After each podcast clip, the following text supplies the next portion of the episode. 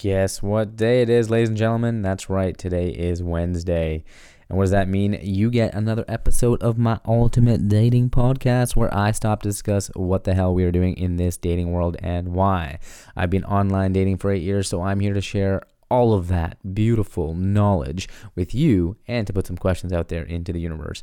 Am I alone in this? I hope not, and I don't think I am. Public service announcement of the day. Snapchat, Facebook, Instagram, SoundCloud, iTunes, Google Play Music, and Stitcher. What do they have in common? I'm on all of them. Go listen, go share, go subscribe. It's pretty easy to hit that share and like button. My anchors, M A Y A N K E R S, on all of those platforms. Cool. Um, I'm going to be a little quiet today. Why? It's 10:20 p.m. It's Tuesday night, and my parents are sleeping. Yes, I live at home. How exciting! Thank you very much.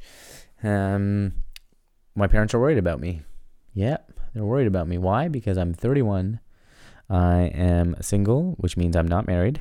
Duh. Um, and I haven't given them grandchildren. Yep, every Indian parent's dream right here. I'm I'm their dream child. No, I'm not. Uh, I don't think I don't think things are working out the way they initially planned. Imagine if I was a woman though man, all hope would be lost at that point. They would just give up on me. Yes, so that's why I'm here to give you some insights and pressures that your Indian friends may face. Listen, let's face it, every friend circle has that one token brown guy or girl. This is your way to bridge that friendship gap with them, right? That's what I'm here for. Thank you, thank you, thank you. Okay, I've got a few stories to share and I'm going to keep this sh- or try to keep this short and you'll see the pressures and insights and gain some insights through these stories. That's why I'm telling them. And then, um, yeah, that's about it. First story.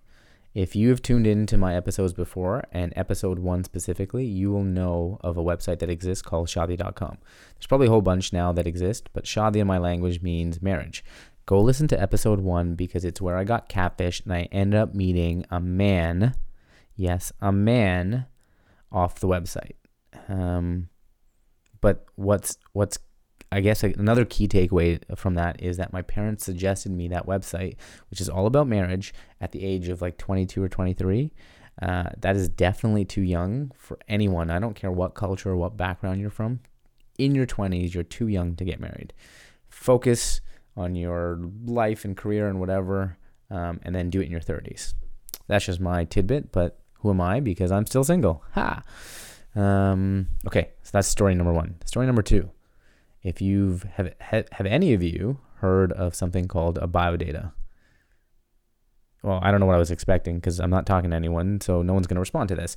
Uh, biodata is essentially a person's resume, not for a job, but for marriage. Yes, Google biodata, and you'll see some examples of what I am talking about. So imagine you're given a piece of paper with their like your family lineage and what their uncles do and what their aunts do and what their hobbies are and whatnot. It's like a, a very serious dating profile, not even dating, marriage profile, um, where you learn everything about them and their family because we view marriage as a union of families, and I know a lot of other cultures do that as well.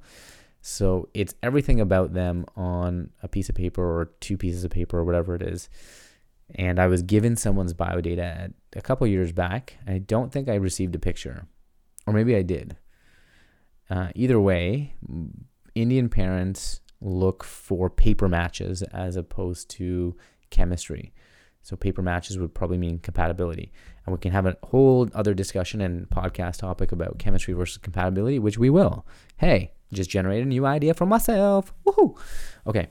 Um, you know, there's the website, there's the biodata, there's also um, where parents try to talk to other uncles and aunties and see who's sing- who's still single.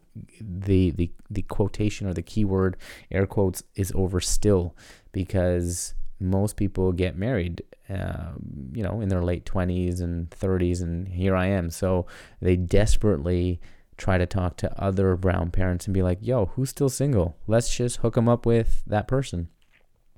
And so um, there was one time where at a friend's uh, or family friend's wedding, the bride um, who was absolutely gorgeous, my parents wanted to set me up with her cousin. And I'm thinking, well, if the bride is gorgeous, it must run in her family, and hopefully, thereby, vis a vis, her cousin must be equally gorgeous. She was not. Um, yeah, that's the last time I'll I'll trust my parents when it comes to that. They did give me recently, so this is the fourth attempt that they've tried, and I'm sure they're getting a little frustrated with this entire process. The fourth attempt was they did give me someone's number, um, so you can kind of see the evolution. We had the website, we had you know like a resume, then it was through a family friend's wedding. Now they've given me someone's number and like, hey, go add them on WhatsApp and chat with them but I, I, honestly, I can't. I want to uh, trust my parents' opinion and judgment, and for a lot of things in life, I do. And and more often than not, they're right. They are right. I will give them that.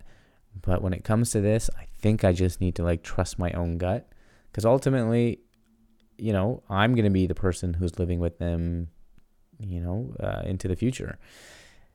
I hope you can see some of the um, crazy pressures and and uh, and situations that some of your Indian friends may have gone through. I'm curious to see what you know if there's any Indian people that are kind of listening to this, some of the the dating stories or the wedding stories that they've had. Um, oh, I do know one. I do know one. There have been instances where some of my friends have gotten married or maybe engaged is the right word. Basically, after one or two days they've spent with that person and they've decided, yep. And this was an introduction through parents, I guess. And they said, yep, one or two days, this is good. I'm happy. Let's get married. Without, I don't know. And, and I, you know, I didn't dig into the whole, you know, what was it specifically, but I guess, um, you know, the chemistry was there perhaps, or it was just about family trust the two people they'll get married and they'll make it work no matter what. Um, you know, I think it, it says something to the to the make it work ethic. I think that is a good mentality when it comes to marriage because you're gonna have your ups and downs. Um, I don't know if I can kind of take that at the beginning of a relationship. Like it should be pretty easy and you should get along and and whatnot. But yeah, I'm going to stop babbling. Those are the insights and pressures that some of your Indian friends may face. Uh, go out, console them. They will need uh, a pat on the back or a hug. Um, yeah, it's not as easy as you think, but I made a choice to kind of focus on other things other than marriage for now. So, yeah, still single and ready to mingle. That's it, done. That's it for this episode on the insights and pressures your brown friends face. Find this episode and all the other episodes on all those social media platforms. My anchor is M A Y A N K E R S.